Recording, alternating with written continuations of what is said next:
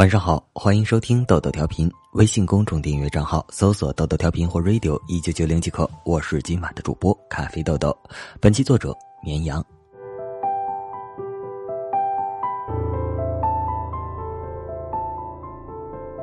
刚分手一个月，失恋的难过一直延续到现在，并没有随着时间推远而变淡，只不过心里看清楚的事情越来越多。人呐，总是这样。哪怕看清楚现实，还是不愿意接受现实。很奇怪的是，这次没有一点点想去找他说话的欲望。怎么形容这个感觉呢？就是类似于“近乡情更怯”那种感觉。明明你做什么都会想到他，想要告诉他，但是却连点开他的对话框的勇气都没有。那个已经烂熟于心的号码也不会拨出去。可能是看清了现实，害怕那个人突然改变的冷淡，比不爱了更伤人。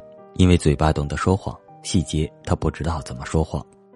圣诞节谁都看出来我很烦躁，已经很久没有熬夜的我，这一天破天荒的过了凌晨还没有入睡。都说落单的恋人最怕过节，刚分手的人也很怕过节，好吗？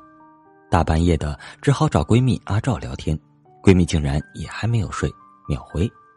两个人聊了几句，阿赵突然跟我说：“其实我今天心情很不好。”因为他又在朋友圈晒幸福了，他以前跟我在一起从来都是神神秘秘的，搞得我长得有多丢他人似的，呵呵。听阿赵说了好多，我也知道这个他就是阿赵的前男友。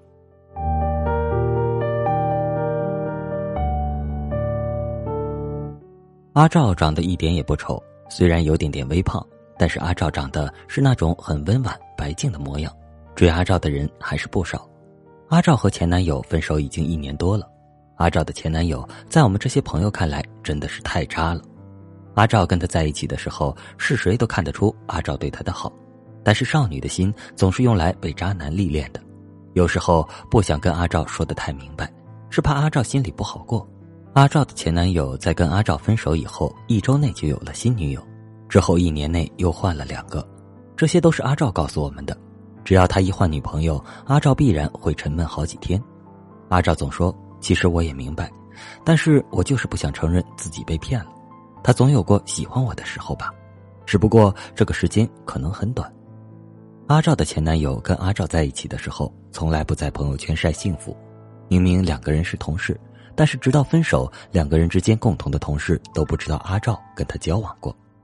可是哪怕这样，阿赵还是在等他。虽然阿赵没有告诉过我，但是阿赵每次聊着聊着，什么都能想到他。哪怕人家女朋友换了两波，哪怕他的心和阿赵的隔了十万八千里，可他还是照样能牵扯着阿赵的情绪，轻而易举。阿赵说，刚刚有人跟他表白了，那个人陪在阿赵身边一年了，担着男闺蜜的身份，给着男朋友的陪伴。阿赵很纠结。阿赵说，习惯了身边一直有这么一个人陪伴。但是阿赵还是喜欢不起来。平安夜当晚，此男闺蜜最后一次表白，要么从此再见，要么做恋人。阿赵不知如何是好。偏偏这个纠结的时候，前男友还在朋友圈秀了一把恩爱。看着照片上的前男友，阿赵突然有点自暴自弃的想，不然就接受了这个男闺蜜吧。然后阿赵跑来问我，说：“叉叉这个地方是不是有点远？你说要是他长得再高那么一丢丢？”我说不定就喜欢上他了。总之，阿赵跟我说了很多理由。听阿赵这么说，我只能告诉阿赵：你压根就喜欢不上他。如果喜欢，哪有那么多理由？哪怕有，你也只会排除万难，依然向他奔去。你前男友在的那个城市比叉叉更远上几倍，好吗？聊着聊着，夜已经很深了。夜深人静的时候，人总是会冲动一些。等我反应过来。我已经给阿赵发去了一句语音，你是不是还在等他回来找你？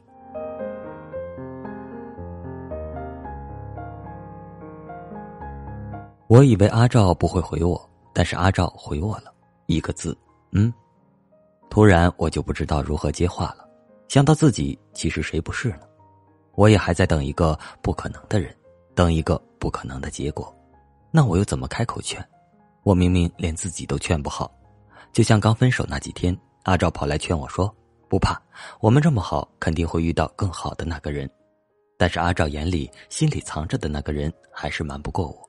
毕竟阿照跟我大学同吃同住好几年，彼此都懂得对方那些还没说出口的情绪。大部分女生总是如此，也许放手那刻看似比谁都洒脱，但转身以后哭得比谁都痛。在对方已经安然投入了下一段感情的时候，我们还依然一两年都过不好自己的生活。生活里、梦里还满是他的影子，他的脾气，他的喜好。也许我应该告诉阿照，也告诉自己，别等了。他不会再回来了。有的人真的是能陪伴我们到这里而已，他还会出现在别人的生命中，也许角色不一样，但是我们每个人不都是别人生命中的一个老师，教会别人某一样成长。任务完成了，我们都要退场。人只有一个，一颗心只能陪伴一人到老。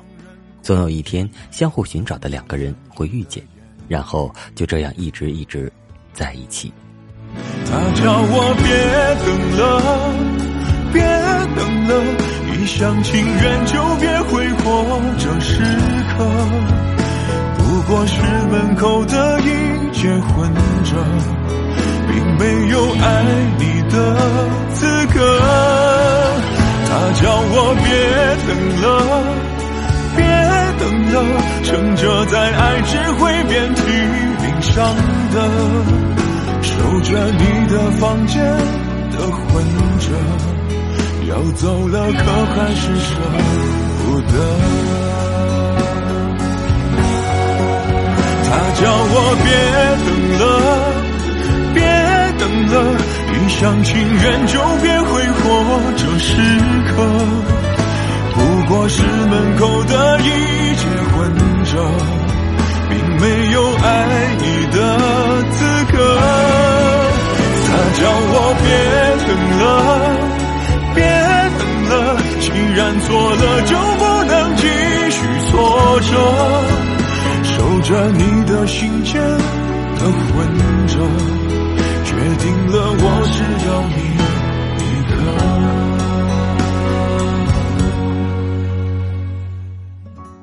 好了，今晚的节目就播送到这里了。我是本期主播咖啡豆豆，微信公众订阅账号搜索“豆豆调频”或 “radio 一九九零”即可。我们下期再见，今夜好梦，晚安。